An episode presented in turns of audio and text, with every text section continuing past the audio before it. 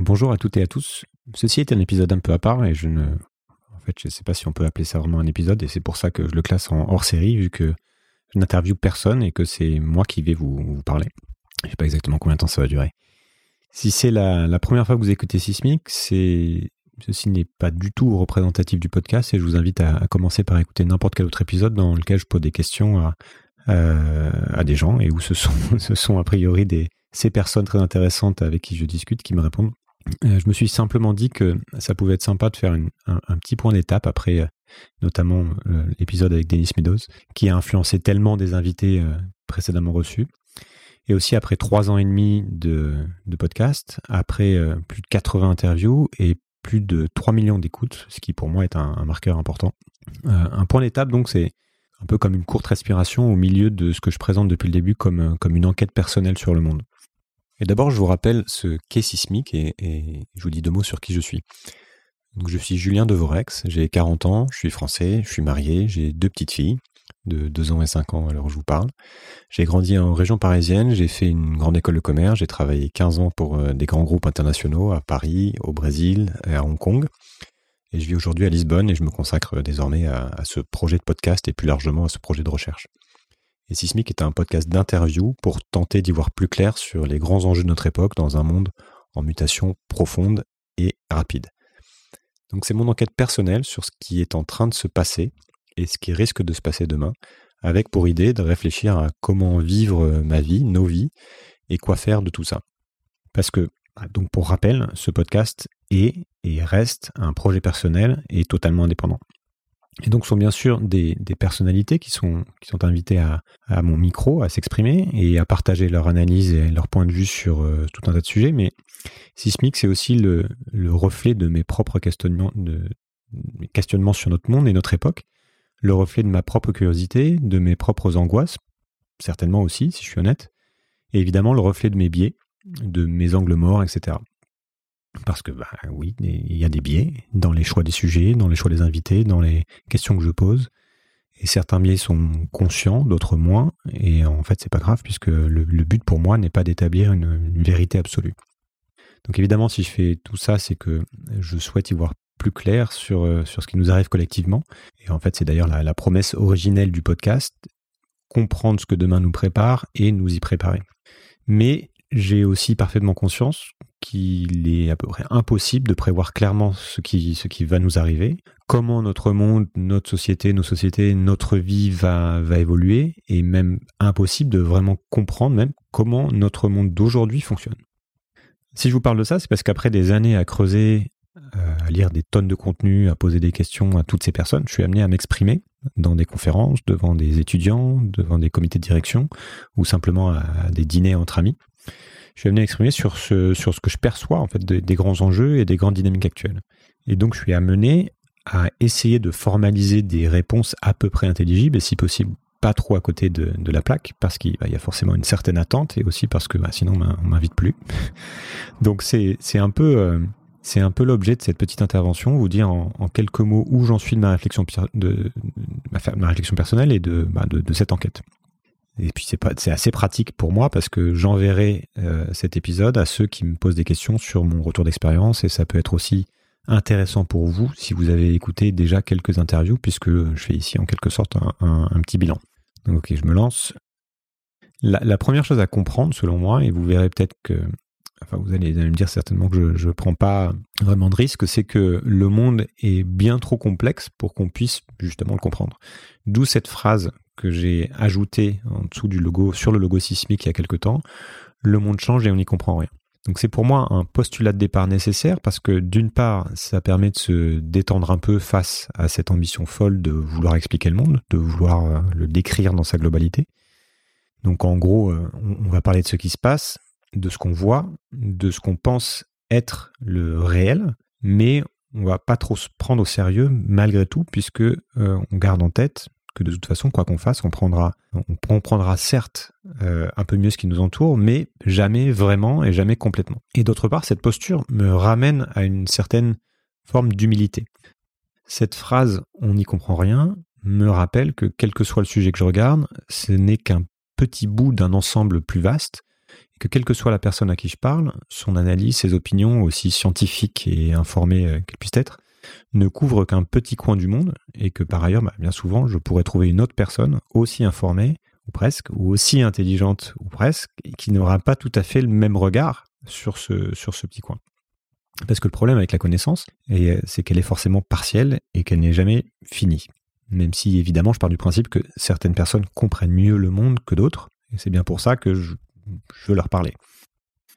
Et donc première chose, on ne peut pas vraiment connaître le monde, il nous échappe, et certainement il nous échappera toujours. Je développe un sujet parce que, c'est, euh, parce que cette affirmation a énormément d'implications pour moi. Dire qu'on ne, peut pas comprendre le monde comme il est vraiment, ce n'est pas dire qu'on ne peut pas mieux le voir. Quand Platon fait dire à Socrate Je sais que je ne sais rien, l'idée ce n'est pas de, désespérer en nous disant À quoi bon? Si le vrai nous échappe, à quoi bon chercher à le comprendre? C'est au contraire une invitation à prendre conscience du fait que bien souvent on croit savoir alors qu'en fait non. Et donc c'est une invitation à mieux penser, à mieux observer et à philosopher, mais en commençant par nous séparer de cette, euh, espèce d'illusion de connaissance et en partant d'une base solide qui est ce constat indéniable d'ignorance comme, euh, bah, comme une sorte d'axiome de départ sur lequel on va pouvoir construire quelque chose. Donc l'idée est de, progresser vers une forme de connaissance, mais en étant dans une posture permanente de remise en question, d'humilité donc, et forcément aussi d'écoute et d'ouverture, puisqu'aucune de nos opinions ne peut être fondamentalement et définitivement figée.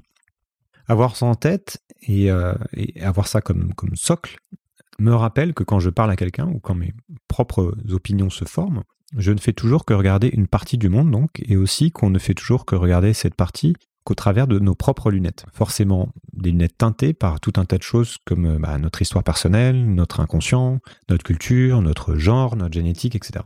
Et d'ailleurs, la plupart du temps, on, je dirais même qu'on ne regarde pas au travers de ces lunettes, on regarde nos propres lunettes et on ne voit plus les choses.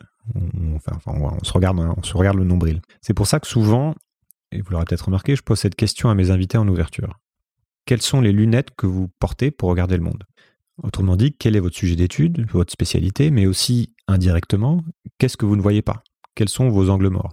Et Cette question me permet de rappeler aux auditeurs, et aussi à l'invité d'ailleurs, que nous n'allons pas passer une heure à énoncer des vérités absolues, et elle permet aussi d'orienter les questions qui suivront pour me concentrer sur ce que mon interlocuteur sait et euh, peut m'apprendre, ou sur ce qu'il ne voit pas, et qui, peut aussi bah, nous éclairer sur son raisonnement. Donc voilà, donc une, idée de départ importante pour moi. On ne sait pas grand-chose et pourtant on est persuadé bien souvent d'avoir tout compris. Bah, si je passe un peu de temps à vous, parler de ça, c'est parce que euh, à force de discuter de sujets spécifiques comme euh, le climat, l'énergie ou des sujets technologiques, politiques, etc., j'en suis arrivé à la conclusion qu'il y avait beaucoup de dynamiques importantes et beaucoup d'enjeux euh, pressants, mais qu'aucun de ces enjeux finalement n'avait une chance d'être adressé correctement si on ne se rend pas compte d'abord à la fois de leur incroyable complexité mais aussi de notre incroyable ignorance, et ce alors même qu'on est incroyablement convaincu d'avoir tout compris. Et c'est peut-être ça la, mission de Sismic Infine, s'il en faut une. Si je veux convaincre qui que ce soit de quoi que ce soit, c'est d'une part qu'effectivement le monde change, que les enjeux sont énormes et que très probablement on doit s'entendre, on doit s'attendre à des, à, des, secousses, d'où le nom du podcast. Et d'autre part, et peut-être surtout, qu'il est urgent de nous entendre, de nous écouter, de poser les bonnes questions et de nous remettre en question. Donc sur cette question de la connaissance, une conversation en particulier m'avait, beaucoup apporté, c'est celle avec Franck Lobvet, que vous pouvez retrouver dans l'épisode 29. Et c'est d'ailleurs de loin l'épisode qui a eu le, plus de succès. Ok, je, sais que je ne sais rien. Donc ça devrait être le point de départ en quelque sorte de tout dialogue constructif, sachant que bah, sans dialogue, on n'avance pas grand-chose. Mais évidemment, ça ne s'arrête pas là. Et bah, voici, je vais vous dire quelques mots sur comment je vois les choses, et enfin en tout cas comment j'essaie de structurer ma démarche. Donc, première étape, on conscientise notre propre ignorance et le niveau de complexité du monde. Ensuite, en deux, on essaie de comprendre les mécanismes qui nous maintiennent dans cette ignorance ou dans notre incapacité à dialoguer. Trois, une fois qu'on a pris du recul là-dessus, on peut essayer de décomplexifier le monde en développant notre connaissance de certaines parties, de certains sujets et en les croisant grâce à une approche systémique. Et pour finir, quatre, quand on a une conscience une certaine conscience de nos lunettes, de, de, celles des autres, de ce qu'on regarde, de quelle manière on les regarde, et qu'on commence à avoir une vue un peu plus objective et instruite des phénomènes, et des dynamiques et des questions fondamentales, on peut commencer, on peut recommencer à imaginer des, actions et une manière d'agir. Et sans penser pour autant qu'on a trouvé là ou les solutions. Et d'ailleurs, je, bah, je, ne crois pas vraiment aux solutions. Je pense que ce ne sont pas des solutions dont on a besoin, ce sont des essais, des tentatives, des expérimentations, enfin quelque chose de nouveau. Et le solutionnisme fait pour moi partie de, ce qui nous empêche de bien voir, et je vous en reparlerai un peu plus tard. Donc de, de, même aussi que je vais vous reparler de systémie, de pensée systémique, puisque c'est aussi quelque chose de central dans ma démarche. Je vous dis juste deux mots avant ça sur ce point 2 que je viens d'évoquer, puisque ça fait partie des, des sujets sur lesquels j'enquête et sur lesquels j'ai interviewé des gens. Euh, donc en gros, qu'est-ce qui nous maintient dans l'ignorance et pourquoi on n'y comprend rien? Alors d'abord, même quand on, quand on se rend compte de notre ignorance, de, notre ignorance de la plupart des choses, bah, à chaque instant, on pose des choix, individuellement et collectivement, sur ce, sur ce qu'on pense devoir faire. Est-ce que je tourne à droite? Est-ce que je tourne à gauche? Est-ce que je mets un slip ou un caleçon, un pantalon ou une jupe? Est-ce que je vote pour euh, elle ou pour lui? Est-ce qu'on investit dans le nucléaire ou dans l'éolien ou dans autre chose? Donc il faut, il faut un moment qu'on s'arrête sur une interprétation du monde et c'est toujours au final ce qu'on fait, qu'on le veuille ou non. Alors, bah, comment est-ce qu'on fait ça? Quel est le processus? Parfois cette, interprétation est fondée sur des choses qu'on estime assez évidentes, voire totalement objectives, parce que ce sont des observations qu'on a pu faire et qui nous paraissent difficilement contestables et donc parfaitement fiables. Par exemple, j'ai remarqué que si je saute, il y a de très grandes chances pour que je retombe. Et même si je ne connais pas les équations qui expliquent ce phénomène physique, je sais que je peux me, fier à mon expérience. Si je mets mon doigt dans l'eau bouillante, je me brûle. Si j'oublie de donner à manger à ma fille, elle hurle. Enfin, on voit tous l'idée. Parfois aussi, notre interprétation découle plus subtilement de ce qu'on va appeler l'intuition. C'est euh, moins objectif, mais ça nous aide tout de même à faire des choix. Ça repose sur un savant mélange d'expériences plus ou moins conscientisées, sur une sorte d'instinct, sur nos émotions et sur euh, nos croyances, sur notre humeur, etc. Et c'est notre intuition qui nous fait parfois, bah, par exemple, nous écarter d'un danger imminent, qui nous fait euh, choisir euh, souvent un partenaire amoureux, etc. Et d'ailleurs, en fait, l'essentiel de nos choix, y compris certains des choix les plus importants, repose sur cette intuition bien plus que sur une objectivité qui, qui que souvent en fait on fantasme plus qu'autre chose. On post-rationalise la, plupart de nos choix parce que on n'aime pas cette idée. Mais si on est honnête, bah, on fonctionne le plus souvent au feeling. Et puis d'autres fois, notre interprétation du monde et donc nos choix qui en découlent sont fondés sur ce qu'on appelle euh, des tiers de confiance, ce que j'appelle des tiers de confiance. Je choisis par exemple de faire confiance à, ce qu'on me dit de certains faits historiques ou de faits dont je ne suis pas témoin direct. Donc le fameux je ne crois que ce que je vois ne s'applique quasiment jamais en fait et heureusement. Par exemple, je n'étais pas né en 1969 quand Armstrong et Aldrin ont marché sur la Lune, mais je décide de croire que cet événement a eu lieu. Je fais confiance aux astronautes qui en sont revenus, confiance aux équipes de la NASA, confiance à ce qu'on en dit, etc. je n'étais pas, à, pour prendre des exemples que tout le monde comprend, je n'étais pas à New York le, 11 septembre 2001. Je décide de croire que ce que j'ai vu à la télé n'était pas de la fiction. Et je décide de croire ensuite, ou non d'ailleurs, l'explication que l'on donne de ces événements je ne peux pas vérifier que la Terre est bien ronde, je ne peux pas faire moi-même les calculs, mais je décide non seulement de croire en la science, mais aussi en la communauté scientifique. Si je me suis fait vacciner contre le Covid, c'est que j'ai décidé de faire confiance aux politiques, à une autre communauté scientifique mondiale, aux labos, aux médias, etc. On est obligé de faire confiance à des sources, à des gens, à des informations. Et d'ailleurs, l'exercice que je fais avec ce podcast est en lien avec ça, puisque ces personnes que je rencontre et dont je diffuse les propos changent ma vision du monde, changent ma vision des choses, et parfois bah, votre vision des choses, parce que vous décidez de faire confiance à ce qu'ils racontent, ou, ou, pas faire confiance d'ailleurs. vous voyez l'idée, en tout cas je pense, mais peut-être pas encore forcément où je veux en venir. Donc nous, nous sommes amenés à interpréter le monde et en fait on le fait tous les jours. Donc rien de nouveau, mais notre époque est marquée spécifiquement par deux grands défis en lien avec notre capacité à pouvoir interpréter le réel. Le premier est que notre monde déjà complexe se complexifie encore davantage et très très vite, à très grande vitesse. Le deuxième, c'est que notre capacité à faire sens d'une part et à agir d'autre part fait face à des, nouveaux défis. Alors, notre monde se complexifie. Euh, premier point, qu'est-ce que ça veut dire? Quand je donne des conférences qui sont euh, supposées ouvrir les yeux et faire réfléchir à ce qui nous attend, je commence en général par montrer quelques courbes qui ont toute une trajectoire qui, pour moi, à elles seules pourrait définir notre époque. Je montre des exponentielles.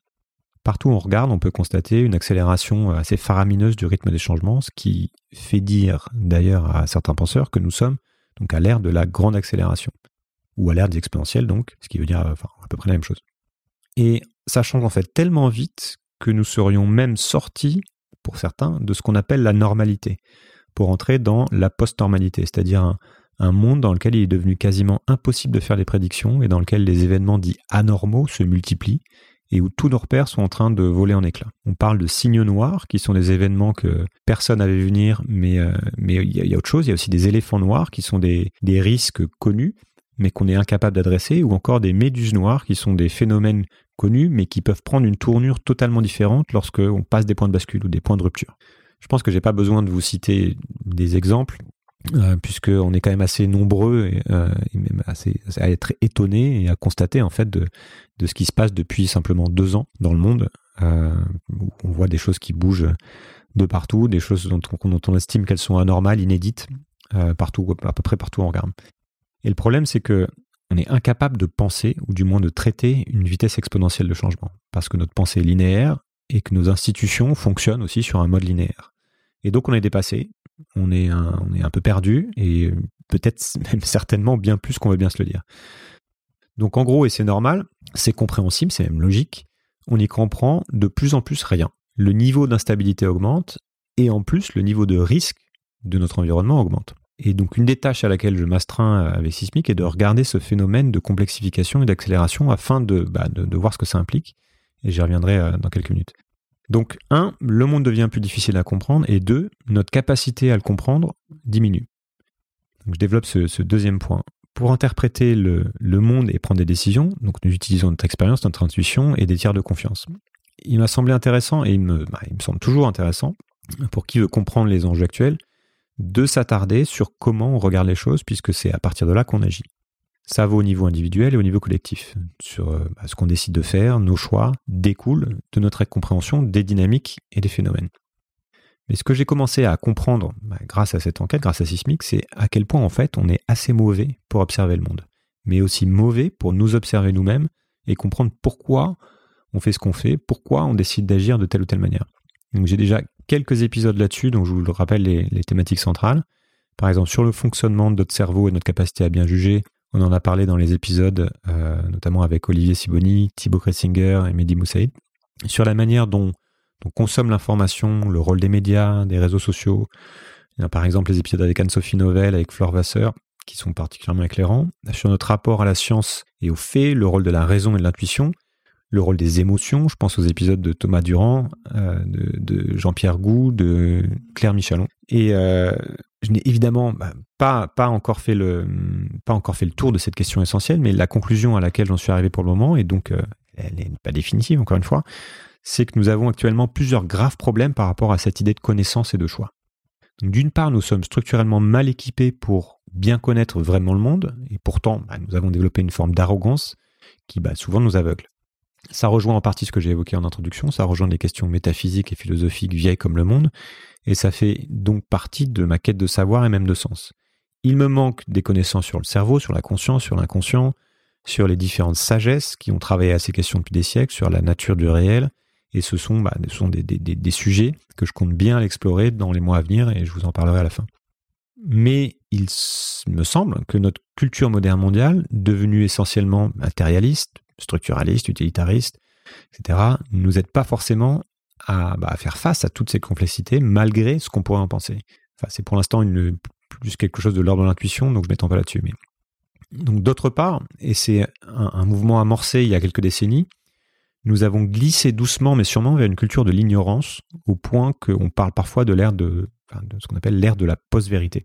Donc les médias, les réseaux sociaux, et même parfois bah, la machine scientifique elle-même, puisque la science sont aussi des institutions humaines, des, bah, des humains, des hommes et des femmes, et donc c'est donc imparfait, sont devenus ce qu'on appelle des fabriques d'ignorance. Pas que, mais en partie. L'économie de l'attention, bah, c'est-à-dire la, valorisation marchande de notre attention, a favorisé à la fois l'émergence de contenus de désinformation, d'abrutissement même parfois, la création et la propagation de fake news, de fausses nouvelles, en même temps que sont apparues des bulles, des caisses de résonance qui, bah, rendent à peu près impossible toute confrontation sereine d'opinion et la, tenue d'un débat intelligent et constructif. Et en même temps, le volume d'informations a explosé. Bah, il, y en a, trop, ça va trop vite pour qu'on puisse vraiment en tirer quelque chose et on ne sait plus quoi croire, en fait, sur quoi s'attarder. Et certains de nos tiers de confiance, dont je parlais tout à l'heure, qui nous permettent de faire sens du monde, sont devenus de plus en plus douteux, et donc on doute. Et même quand ces tiers restent fiables, on s'est mis malgré tout à douter d'eux. Parce que finalement, bah, comment, comment savoir? Donc la confiance a été ébranlée, parfois de manière méritée aussi, et donc la confiance disparaît partout et à peu près pour tout. Et même, on en arrive à ce point-là, qui est que même la science et les faits sont devenus en apparence sujets à interprétation. tout est devenu comme relatif, tout est discutable et discuté, et là souvent mal discuté, c'est-à-dire sans vraiment de possibilité de s'entendre. Donc en résumé, le monde devient de fait plus complexe, les risques augmentent, les adressés demandent un grand niveau de connaissance, de recul, d'intelligence et de consensus in fine, et dans le même temps, notre capacité à être collectivement intelligent, à débattre, à s'écouter et à s'entendre pour obtenir ce consensus et agir ensemble à l'échelle qui conviendrait, cette capacité s'est considérablement effritée. Donc la catastrophe écologique est là, la menace climatique est bien connue et elle est évidemment gigantesque. Euh, écologique de manière générale d'ailleurs. Les risques liés à l'exponentiel technologique sont connus, imminents. La crise énergétique arrive et en même temps, les démocraties ne fonctionnent plus correctement. Les institutions internationales se délitent. Euh, les masses sont ici mises sous contrôle, là volontairement euh, hypnotisées ou même manipulées, etc. Et, et donc les chances de perdre la main sur notre destinée commune augmentent un peu plus chaque jour. Voilà pour le tableau un peu sombre. C'est celui, c'est celui que je peins pour le moment. Euh, sans pour autant perdre espoir. Et, d'ailleurs, je ne suis euh, pas sûr que, l'espoir en fait soit le sujet, ni même l'optimisme ou le pessimisme. Mon idée, c'est de, peindre le tableau le plus clair possible, et enfin, ça me paraît déjà pas mal. encore une fois, je précise, je, ne me donne ni la mission de montrer une quelconque vérité, ni la mission de trouver des solutions, et je me méfie des il faut. Je mène mon enquête personnelle, je la partage, et je laisse à chacun bah, en faire ce qu'il veut, ce qu'il ou elle veut. Et comme je vous l'ai dit, je me, je, débat suffisamment avec l'idée de complexité, avec l'idée d'ignorance et de connaissance pour, pour même prétendre pouvoir prescrire à qui que ce soit des actions. Enfin, il y pour finir de me contredire, s'il y a, une, prescription quand, on me la demande que je, répète, qui qui serait douter, écouter, commencer par vous connaître, essayer de comprendre ce qui vous fait agir. Mais en soi, rien, vraiment de, très nouveau. Donc on a compris bah, qu'on n'y comprenait pas grand-chose et qu'il y a des raisons à ça. Donc le monde s'accélère, se complexifie et c'est par ailleurs bah, devenu encore plus difficile qu'avant pour la plupart des gens de faire le tri dans cette masse d'informations qui nous arrive dessus euh, chaque jour. D'autant plus donc qu'elle est en partie faite pour nous hypnotiser. Je vous parlais tout à l'heure de, l'idée de mieux voir le monde pour pouvoir bah, mieux en faire quelque chose. Donc pour ça, on est, euh, obligé de, découper les choses en sujets, de compartimenter. Et euh, c'est ce qu'on fait toujours et c'est ce que je fais avec mes épisodes. Mais je crois, je crois intéressant aussi d'adopter ce qu'on appelle une approche systémique, c'est-à-dire de faire des liens entre tous ces sujets qui, a priori, sont traités séparément. Et je vous dis donc quelques mots sur euh, ce que je comprends de cette approche et sur comment je m'en sers. Parce que, encore une fois, eh, ça vous donne des clés de lecture pour, euh, pour le podcast et pour les, autres épisodes, les épisodes à venir et ceux déjà, déjà enregistrés. Penser en système, c'est d'abord se, se rappeler que tout ce qui nous arrive bah, se passe sur, euh, sur Terre et que notre planète est un grand système complexe, même horriblement complexe même, qu'on peut considérer comme euh, quasiment fermé, même si euh, en fait pas vraiment, vu que pas même pas du tout, vu que notre énergie dépend du Soleil, qu'il y a tout un tas d'interactions avec l'extérieur via la gravité notamment, etc. Mais enfin voilà, plus on simplifie, plus simple de considérer comme un grand système fermé. Et à l'intérieur de ce grand système, on trouve le vivant, les océans, l'atmosphère, peut aussi étudier comme des systèmes euh, en, eux-mêmes, puisqu'ils ont leur, euh, leur, propre dynamique. Et on trouve bah, la civilisation humaine, faite euh, de, milliards d'individus qui chaque minute font des choix autonomes, et qui est faite des, des, infrastructures, des villes, de nos technologies, de, notre modèle économique, de tous nos réseaux, etc. Et tout ça bouge en permanence plus ou moins vite, c'est plus ou moins stable, et tout ça s'influence, s'impacte, et ça donne au final bah, ce qu'on peut euh, appeler, de manière ethnocentrique, l'histoire, euh, l'histoire du monde, si on regarde le, temps comme ayant une direction. penser comme ça, c'est à la fois se rendre compte qu'on peut tout étudier comme un système en soi, ce qui, permet de comprendre des dynamiques, de, prévoir des choses, etc., mais aussi et surtout de se rendre compte des connexions, des interdépendances entre, chaque élément du réel, avec un grand R.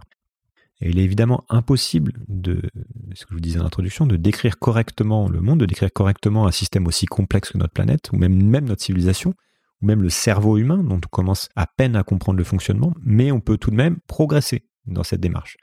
Par exemple, à force d'agréger des données, à force d'expérience et d'observation, à force de, calcul aussi, on commence à, à pouvoir modéliser un système aussi complexe que le climat. Ou plutôt, on commence à comprendre certaines grandes dynamiques, certaines composantes qui nous font dire aujourd'hui, avec un, grand niveau de, certitude, qu'il y a un lien entre les émissions carbone humaines, par exemple, l'effet de serre, et tout un tas de phénomènes. Et pour simplifier, on a appelé ça, cet ensemble, le réchauffement climatique ou changement climatique, ou même crise climatique, si on veut y mettre un sens. Donc personnellement, je me suis fait ma petite feuille de route, mon cadre d'études que je décris sur le site internet, sur la page à propos, si ça vous intéresse. Et euh, bah, en fait, de toute façon, j'en parle maintenant. Euh, je suis parti de l'idée que pour mener mon enquête sur le monde, j'allais classer les sujets en trois grands systèmes. La Terre, la civilisation et l'individu. Ça me permet d'organiser un peu mes idées et de euh, bah, d'essayer de pas trop me perdre, même si quand même ça continue d'être pas mal emmêlé, ce qui est tout ce qui est bien normal, parce qu'une telle modélisation est impossible, mais voilà. Et j'essaie autant que possible de, de m'appuyer sur la méthodologie donc de la pensée systémique, qui est une approche qu'on trouve souvent décrite à l'aide de l'image d'un iceberg. Parce qu'en fait, il y a ce qu'on voit au-dessus de la surface, et puis il y a ce qu'on voit pas, qui est en dessous. Euh, donc je vous en dis, deux mots, parce que c'est vraiment central dans la manière aussi dont je, regarde les choses, dont je prépare mes, interviews, etc. Donc ce qu'on voit au-dessus, ce sont des événements, des choses qui arrivent, qui nous arrivent, dont on peut être témoin, et, euh, et on peut aussi les appeler des symptômes, puisqu'il y a quelque chose qui les amène. Et donc sous la surface, il y a ce qui provoque les événements, qui les, qui les fait émerger, ou, si on parle de symptômes, les causes. Et l'idée est que si on regarde mieux les causes, on pourra mieux traiter les symptômes, mieux prévoir les événements à venir et peut-être même donc, agir pour éviter par exemple bah, des événements qu'on estime indésirables. Et la plupart du temps, en fait, on est très mauvais pour comprendre ce qui joue tout simplement parce qu'on ne regarde pas sous la surface. Donc d'après ce modèle, qu'est-ce qu'on a sous l'eau? On trouve trois niveaux. On trouve d'abord les tendances motifs qui créent l'événement.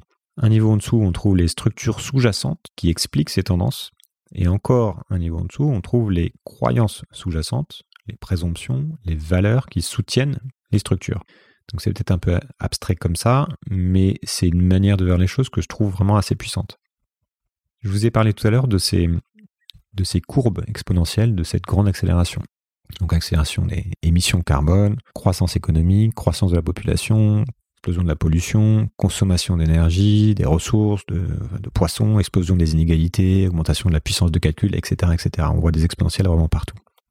Cette accélération du monde, c'est une des grandes tendances et un des motifs de notre époque qui contribue en partie à faire émerger tout un tas d'événements directement ou indirectement selon où on regarde. Et ces événements, ce ne sont par exemple des, euh, des mouvements sociaux, des sécheresses ou des inondations, des pandémies, des cracks boursiers, quelque chose comme la révolution numérique, enfin plein de choses, positives ou négatives d'ailleurs. Et puisque c'est une accélération, ces, événements sont de plus en plus fréquents. Et je choisis cet exemple exprès parce que bah, il me semble effectivement, comme je, l'ai dit, que ce phénomène d'accélération explique à lui seul énormément de choses. Donc on a des tendances fondamentales qui, font bouger tout un tas de systèmes. Va se pose alors la question des structures sous-jacentes. Et c'est là que qu'ont été importantes pour moi ces conversations que j'ai pu avoir sur, euh, bah, sur ce qui compose l'économie, sur le PIB, l'énergie, la technologie, etc. Et ce que j'ai compris, c'est que euh, la grande structure sous-jacente en ce qui nous concerne, c'est le ce qu'on peut appeler le modèle technico-socio-économique, un peu fourre-tout, mais bon, ou plutôt le, on peut appeler aussi, aussi ça le, le modèle de développement au sens large.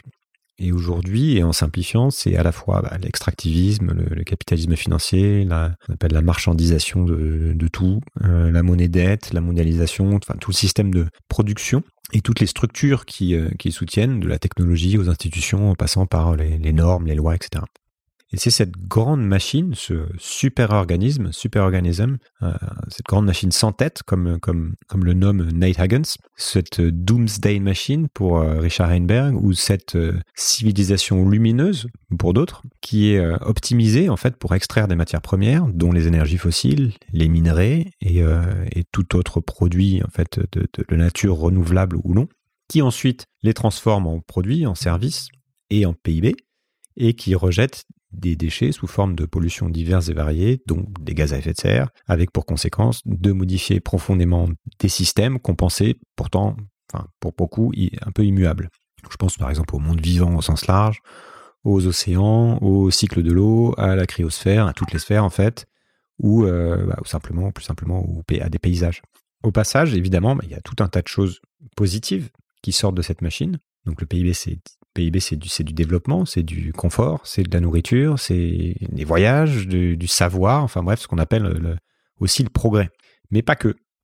Et comme, euh, et pas que, comme notamment beaucoup de, mes invités me l'ont fait comprendre. Mais encore une fois, je, ne prétends pas avoir le, tableau dans son ensemble et donc je, simplifie largement et je sais que tout, ça prête à discussion selon euh, qui vous êtes et ce que vous en pensez. Ça, c'est la structure sous-jacente. Encore en dessous, il y a un dernier niveau qui soutient le tout, qui sont euh, bah, les grandes idées, les valeurs, les croyances. Par exemple, si on continue sur euh, cette idée d'analyse de, de, la civilisation globalisée, une des croyances fondamentales est qu'on peut comprendre le réel simplement en le découpant. On a donc créé tout un tas d'expertises, de silos qu'on a creusés très profondément, certes, mais qui font aussi qu'on finit par ne plus voir les connexions entre les sujets. Ah, on voit plus aussi l'évolution du système dans son ensemble. Parce que c'est plus pratique, on a par exemple séparé l'agriculture et l'étude de l'environnement. On a simplifié, on a cru que la chimie pouvait tout résoudre, euh, on croit même toujours, et on commence bah, aussi parfois à comprendre que bah non, mais bah, enfin, pourtant, je ne crois pas que notre ministre de l'Agriculture se soucie vraiment de prendre l'avis de notre ministre de l'Environnement pour planifier la politique agricole des années à venir. C'est ce qu'un de mes invités récents m'a dit en off. Autrement dit, on, nie la complexité des, phénomènes, des événements, et on a malgré tout l'impression de comprendre ce qui se passe alors que l'essentiel nous échappe. Enfin, là, je me répète un peu. Mais ça, c'est un exemple. Donc, je continue sur les croyances avec euh, bah, une petite liste évidemment non, exhaustive, tout en sachant que bah, il y a des, nuances selon la culture où on, regarde. Mais voilà ce que j'ai que j'ai en tête aussi comme croyance après avoir fait toutes ces interviews. Donc quelques exemples. La croissance économique n'a pas de lien avec le monde physique. Quelles que soient les limites que nous pouvons rencontrer, nous parviendrons toujours à les dépasser grâce à de l'innovation, parce que le génie humain, lui, est sans limite. Et donc, bah, il n'y a pas de limite à la croissance économique. Nous, les humains, sommes à part, au-dessus de la nature, et celle-ci nous appartient, et donc on peut en disposer comme on le souhaite. Le progrès passe forcément par de la croissance, la compétition est inévitable, et si je ralentis, je perds. Il n'y a pas d'alternative, le marché est le meilleur moyen d'organiser l'économie et la société, nous sommes des êtres rationnels, plus c'est mieux, le succès c'est gagner de l'argent, c'est lever au-dessus des autres, collectionner des expériences, etc. etc. Vous voyez un peu l'idée. Et comme ces croyances sont aujourd'hui très très ancrées, et notamment, je pense, chez la plupart de ceux qui sont aux manettes, même quand émergent des événements que nous ne voulons pas, basés sur des tendances que l'on comprend, et que l'on arrive à identifier un problème dans la structure sous-jacente, même alors, on arrive à inventer de nouvelles histoires qui nous évitent d'avoir à modifier nos croyances. À un niveau macro, ça donne des logiques parfois bah, assez étonnantes. Par exemple, nous allons manquer d'eau. Bah, on va modifier euh, les plantes pour qu'elles poussent sans eau, ou on ira en chercher sur les astéroïdes. Et en vrai, il y a quand même des gens qui mettent déjà beaucoup d'argent sur ce type de projet. La crise climatique, l'extinction du vivant nous menace. Nous allons capter euh, le carbone grâce à des, grosses machines. Ou alors on va modifier la composition de l'atmosphère grâce à des aérosols ou même aller sur Mars pour y vivre. Et puis on doit bien pouvoir remplacer les abeilles par des mini-drones euh, en s'y mettant, etc. On va manquer de pétrole, pas de problème. On va mettre des éoliennes et des panneaux solaires partout et puis on va faire des voitures électriques, etc. On va manquer de matériaux et de temps pour, euh, mettre ce plan à exécution. Il suffit de mieux orienter la R&D, mieux orienter les investissements, et puis ça ira. Donc en gros, donc le génie humain est sans limite, la dette peut être créée à l'infini, et donc ben, en gros, il n'y a pas de problème. Et peut-être que c'est vrai, peut-être que ces postulats pourront nous emmener beaucoup plus loin qu'on le pense, peut-être que ces histoires qu'on se raconte aussi, sont, ces spéculations, ces, ces rêves font partie de l'histoire humaine et de, ce que nous sommes fondamentalement. Ça, c'est un discours que j'ai déjà entendu. Mais, il me semble quand même que certains, certaines de ces projections qu'on fait actuellement méritent euh, en tout cas d'être sérieusement reconsidérées, réévaluées, vu les enjeux et les, et les risques qui en découlent aujourd'hui. Donc c'est un énorme pari qu'on fait sur l'avenir en fait.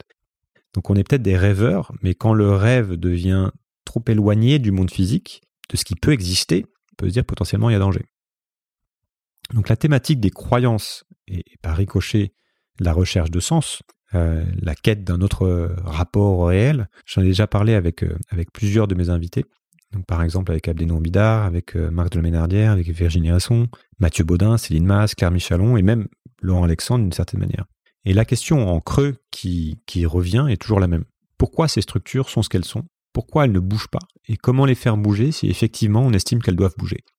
Il y a évidemment différents points de vue sur le sujet. Pour certains, d'abord, il n'y a, aucune raison de remettre en question ses structures profondes, ses croyances, comme euh, bah, la séparation entre l'homme et la nature, euh, ou un génie humain, ou une innovation sans limite.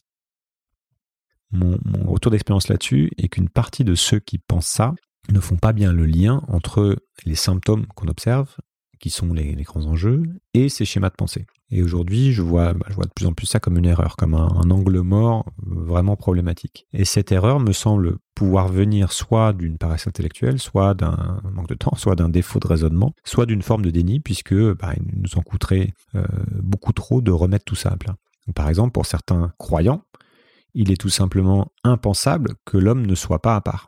Et ça vient de loin, parce que par exemple dans, la Bible, et au début dans le livre de la, Genèse, euh, donc une fois que, Dieu a créé l'homme à son image, puis la femme en sous-produit de l'homme, ce qui au passage en dit long aussi sur, euh, une des origines du, patriarcat, il est écrit, et je lis pour ne, pour ne pas me tromper, Dieu les bénit, et Dieu leur dit, soyez féconds, multipliez, remplissez la terre, et l'assujettissez, et dominez sur les poissons de la mer, sur les oiseaux du ciel et sur tout animal qui se meut sur la terre. Et Dieu continue, pour qu'on soit sûr qu'on a, bien compris que la nature appartient aux hommes, je cite, Dieu, Voici, je vous donne toute herbe portant de la semence et qui est à la surface de toute la terre, et tout arbre ayant en lui du fruit d'arbre et portant de la semence, ce sera votre nourriture.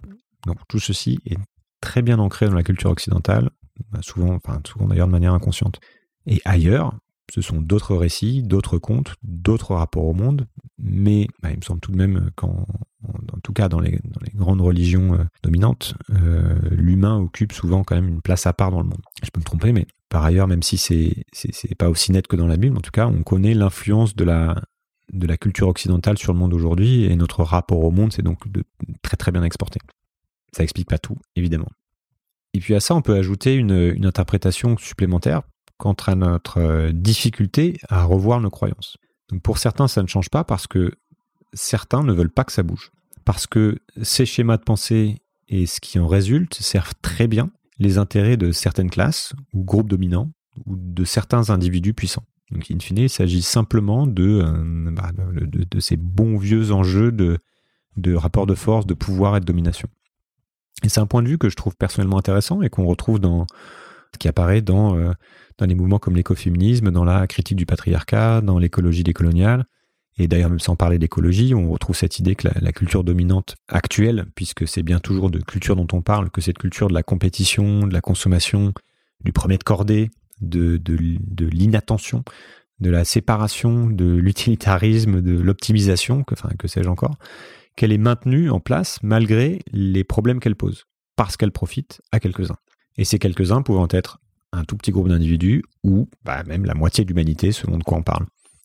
Donc ça rejoint euh, le thème des inégalités, des médias et de l'information en général, des jeux politiques, de la lutte des classes, de l'argent et de cette quête de puissance euh, très très bien décrite, que je trouve très bien décrite par Richard Heinberg dans l'épisode 75. Et pour ma part, et euh, j'en suis maintenant assez convaincu, si ces structures sous-jacentes ne bougent pas, si les causes profondes des dynamiques actuelles ne bougent pas, il n'y a aucune raison que la trajectoire future soit différente de la trajectoire actuelle, avec les conséquences que tout ça implique. je, n'invente évidemment rien, et quand on lit là-dessus, on tombe d'ailleurs souvent sur une citation, je crois, attribuée à Einstein, et qui résume bien la problématique, que vous avez certainement déjà entendu, qui est on ne peut pas résoudre un problème avec le même mode de pensée que celui qui a généré le problème. Alors maintenant, est-ce qu'on peut changer notre rapport au monde en changeant la culture? Qui est une question qui revient aussi souvent. Je, ne sais pas, je n'en ai aucune idée même. Je ne pense pas qu'il suffise de travailler des nouveaux récits, même si imaginer de nouvelles histoires est, bah, peut-être au final une pièce indispensable d'un grand puzzle dont on ne voit pas encore la structure finale, mais changer la culture, ça veut aussi dire plein de choses. Ça veut dire changer le business model des GAFA, changer le modèle de la pub en général, même des, entreprises. C'est limiter ce qui monopolise notre attention et nous empêche de voir des alternatives. C'est politique, c'est comptable, c'est économique. C'est l'école, l'université, c'est Netflix, Instagram, la religion, c'est euh, Davos, l'Union européenne, c'est de l'urbanisme, c'est notre, notre désir de fraises en hiver, enfin, ou plutôt tout ce qui va conditionner, nous, nous conditionne à avoir ce désir. Enfin, c'est compliqué parce que c'est profond, c'est partout, c'est systémique. Et, euh, ce que je cherche, c'est à la fois à, plonger dans cette grande complexité. Quand bien même je sais qu'on ne peut pas en faire le tour, et cherche à démêler toute cette grosse pelote autant que possible. Et donc pour ça, l'approche systémique m'aide beaucoup, parce qu'elle permet de, savoir de quoi je parle et à, quelle profondeur on se trouve. Et c'est cette capacité à faire le tri et en même temps à faire les liens que je recherche chez mes invités. Pour moi, en fait, peu importe in fine ce que mon interlocuteur pense, je, ne suis pas là pour dire s'il a tort ou raison, comme vous l'avez compris. Peu importe du moment qu'en fait je peux me nourrir de son interprétation du monde et que je peux comprendre quel est l'angle de vue, le postulat de départ et l'analyse qui en découle. Et c'est pour ça que je veux aussi parler avec des gens avec qui je ne suis a priori pas d'accord, du moment que le, que le dialogue peut être constructif. Et enfin, c'est quelque chose d'ailleurs que je que j'estime ne pas avoir assez fait et que je compte faire euh, un petit peu plus maintenant. Alors, où j'en suis de où j'en suis de ma propre analyse. Donc je me, je me livre me livre que très peu sur mes propres opinions parce qu'elles bougent euh, quand même pas mal. Et si j'en parle, j'ai l'impression que je risque de les figer. Mais, puisque, après tout, bah, en fait, je présente Sismic comme une enquête, je peux vous dire où j'en suis. Et, euh, c'est aussi l'objet de cet épisode. Et puis, sachant que tout ça donc continue d'avancer. Et puis, en vrai, de toute façon, je viens de vous livrer, euh, vous l'avez compris, un gros bout de ma vision des choses avec toutes ces, tous ces exemples. Donc, effectivement, je pense que cette croissance de tout est à la source à la fois de euh, de toutes ces choses fascinantes qui nous entourent, parce qu'évidemment, bah, il y a des choses fascinantes, enfin en tout, cas que moi je trouve fascinantes dans, le monde moderne, mais elles sont aussi à la source de tous les grands bah, dangers existentiels aujourd'hui qui nous menacent. Et je suis pour l'instant convaincu par l'idée que cette croissance risque de bientôt s'arrêter, et que d'ailleurs en fait elle ne repose plus que sur de la dette, c'est ce que j'en comprends, et que tout pourrait donc s'effondrer comme un, château de cartes. Donc ça reboucle aussi avec les thèses de Vincent Mignereau, par exemple, qui, fut mon premier invité. Donc les tenants de la croissance verte que, que, sur qui j'ai beaucoup lu, ou dont certains à qui j'ai parlé, pour l'instant m'ont pas convaincu, euh, puisque je vois trop de failles en fait dans leur modèle je pense effectivement que nous ne sommes pas du tout sur une trajectoire qui puisse nous permettre de ralentir cette fuite en avant et que les mêmes causes continueront donc de provoquer en gros les mêmes effets et que donc nous allons avoir un souci avec le climat, avec le vivant, avec les ressources, avec l'environnement général et que ça conditionne tout le reste. Et puis, il y a aussi d'autres soucis avec d'autres exponentiels que j'ai déjà évoqués. Alors, est-ce que ça fait de moi un, un collapsologue, puisque c'est aussi une question qu'on pose euh, de temps en temps? Euh, non, je crois pas. Je, refuse en fait euh, toute étiquette et je me reconnais vraiment euh, dans aucun mouvement de pensée puisque bah, justement je, n'arrête pas ma pensée et je suis en recherche. même si bah, je vais partager par ici et là certaines conclusions, certaines visions des choses. Et je pense aussi que d'autres sujets sont, tout aussi pressants que ces grands sujets qui se passent au niveau du système Terre. Donc on a les crises géopolitiques qui se profilent, qui ne me rassure pas du tout. On a les tensions politiques internes, on a la montée des nationalismes, des néofascismes, etc. Et presque partout où je regarde, ce que je vois, en fait, ce sont des espèces de, fuites en avant inconscientes. Euh, soit ces fuites en avant, soit des modèles à bout de souffle. Et aussi plein de fausses bonnes solutions et beaucoup de déni. J'ai l'impression qu'en fait, on est, totalement démuni face aux enjeux et aux blocages de toutes sortes qui nous empêchent de les adresser vraiment. Et on sort de, on sort de la Canvas 6 au, moment où je parle et je pense que ça a très très bien illustré ça. Et pourtant, bah, je reste convaincu que rien n'est encore joué et que rien n'est encore totalement écrit, que tout peut arriver, même si je ne vois pas bien par où ça passe aujourd'hui, comme on dit. Et je me dis que ça passe certainement par moins de déni, par une meilleure connaissance des sujets, par des gens qui se mettent à vraiment regarder ce qu'il y a à la racine et qui, qui en font quelque chose. Euh, et quoi qu'il en soit, enfin, de toute façon, c'est pas binaire, l'avenir n'est pas noir ou blanc. Il y a énormément de choses qu'on ne voit pas dans le présent et qu'on ne voit pas venir. Mais bon, donc pour certains, ça va être politique. Pour d'autres, tout est technologique. Pour d'autres encore, bah, il s'agit de débrancher Facebook ou CNews ou euh, Fox News aux États-Unis, de, mieux répartir les richesses, de, changer nos indicateurs, de, rediriger les investissements, de manger moins de viande, de changer le modèle agricole, etc. Et en fait, je ne sais, je sais pas, je trouve, je trouve des idées pertinentes un peu partout et je me, je me dis que si on passait chacun et chacune un peu moins de, de temps à se dire qu'on a tout compris, à se dire qu'on voit mieux que les autres. Et si on, réapprenait à dialoguer et à, moins vite juger, on, pourrait peut-être mieux avancer. Voilà, ça c'est ma, petite utopie personnelle. Un monde, une espèce de monde d'attention, d'écoute, de lien à soi, aux autres et au monde, pour paraphraser Abdenour Bidar. Mais voilà, je, m'arrête là sur ces belles paroles et je vous laisserai euh, aussi méditer sur euh, le, petit euh, jingle de conclusion qui est tiré du film donc de 77 qui commence par changer le monde. Quelle drôle d'idée. Quoi. Bah, je ne sais pas ce que vous pourrez tirer de tout ça. J'espère juste que, que c'est pas trop confus, que ça vous donne un nouvel éclairage sur, euh, sur Sismic et sur, euh, sur la méthodologie et puis sur la démarche de manière générale. Moi, je vais continuer d'enquêter sur les événements, sur les tendances et sur donc ce qui sous-tend tout ça, en essayant de, de varier peut-être davantage les sujets, de varier davantage les points de vue sans forcément euh, chercher des contradictions et puis sans chercher forcément des solutions. Et la question en fait de savoir où on va m'intéresse toujours autant, mais je veux aussi passer du temps à réfléchir à comment on vit et comment on fait société dans, bah, dans une époque pareille.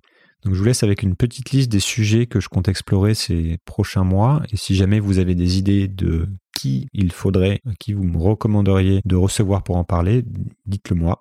Alors quelques sujets. Le vivant, l'agriculture, l'eau. Mais encore pas abordé vraiment sérieusement ces sujets qui sont pourtant à la base de tout. L'exponentiel technologique, il y a quelques épisodes là-dessus, mais la tech a une place tellement, importante, elle est devenue tellement structurante et suit une telle trajectoire que bah, il faut mieux la comprendre, il faut passer plus de temps. Les jeux de pouvoir et d'influence, troisième point. Qui décide, qui gouverne, qui a la main et qu'est-ce que ça implique? Le pouvoir politique, médiatique, économique, les lobbies, les mafias, la géopolitique, ce qu'on voit, ce qu'on ne voit pas. Ensuite, les grandes, les grandes évolutions culturelles et leurs enjeux les risques sociétaux. J'ai beaucoup étudié les grands systèmes, mais moins ce qui est plus près de nous et peut-être ce qui, nous ce qui devrait nous préoccuper à plus court terme et euh, notre rapport personnel aux choses. Donc au travers de, de, la philo et des sagesses en général, mais aussi de la, la compréhension du réel grâce à la science, je voudrais prendre euh, de la hauteur sur ce que ces mouvements du monde en fait impliquent pour chacun. Donc j'en reviens à l'exploration de, cette quête personnelle qui est comment vivre une belle vie à notre époque, qui est une question qui me travaille pas mal en ce moment. Donc voilà, à suivre. Donc vous comprenez que ce podcast peut encore durer, j'espère, peut encore durer quelques, quelques temps. Pour finir, quelques mots sur du, du, simple et basique et du pratico-pratique. Donc d'abord, si, si tout ceci vous intéresse, bah, rejoignez la communauté sismique sur euh, Discord maintenant pour découvrir euh, plus de contenu et surtout échanger avec d'autres d'autres auditeurs et aussi euh, bah aussi avec moi de temps en temps. Plus facile en direct et c'est plus simple que par email. On est près de, de 400 à l'heure actuelle où je publie l'épisode et il se passe donc pas mal de choses. Donc vous pouvez euh, vous pouvez nous rejoindre et vous pouvez aussi simplement vous abonner à la, newsletter ou suivre Sismic sur les réseaux sociaux. Vous pouvez euh, me soutenir, vous pouvez faire un, don via Patreon ou Tipeee, mieux sur Patreon, ou encore faire découvrir le podcast à vos proches et à vos collègues. Et puis enfin, si, si vous voulez parler euh, de tout ça dans votre organisation, bah, contactez-moi pour, pour voir comment on peut faire, euh, comment on peut s'organiser. Parce qu'en plus du podcast, donc mon autre activité, c'est de donner des conférences, des cours et de partager mon retour d'expérience. Je m'arrête là et pour euh, clôturer ce long bilan, bah, je, je m'adresse à toi, donc cher auditeur ou chère auditrice. Vraiment, merci pour, merci pour ton écoute. Vraiment, et euh, tu, as, tu as changé ma vie de bien des manières et, vraiment en profondeur. Donc, euh, donc merci pour ça. Belle journée, belle soirée ou bonne nuit et à très vite. changer le monde Quelle drôle d'idée Il est très bien comme ça, le monde, pourrait changer?